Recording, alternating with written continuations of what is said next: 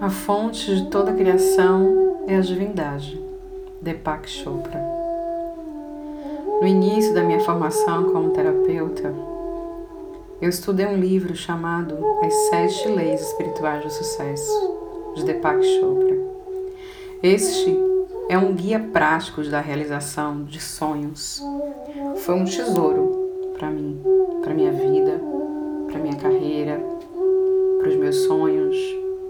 para tudo o que eu hoje sou.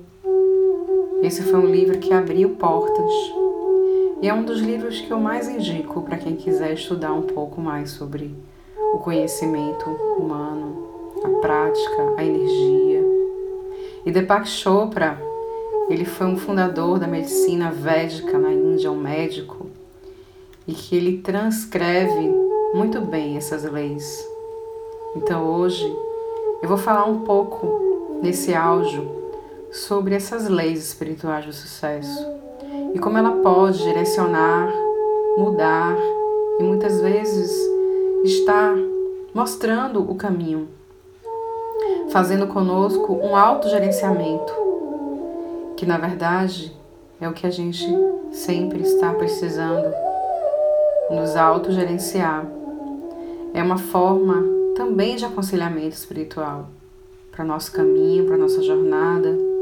Tem um filme, inclusive, quem quiser assistir esse filme, As Sete Leis Espirituais do Sucesso, está no YouTube tá no Netflix, é muito bom. Mas vamos lá. Primeira lei. A lei da potencialidade.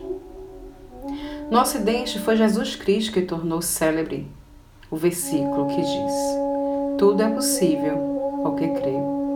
Essa lei nos diz: acredite em você. Acredite no seu poder. Acredite que tudo é possível.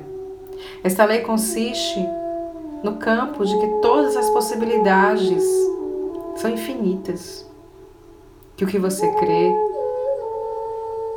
acontece.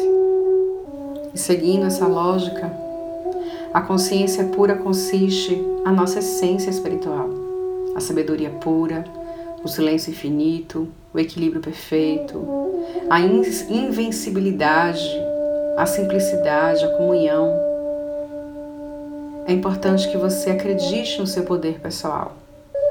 Você é uma pessoa extremamente poderosa.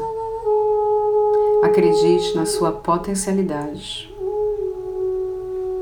Se você consegue atrair as pessoas para você e também atrair para nós, você consegue atrair tudo o que deseja. Então, acredite Acredite no seu poder, no seu poder de co-criar. Você é um co-criador. Encerrando esse áudio, vamos para a segunda lei, o segundo áudio. Muita luz para você.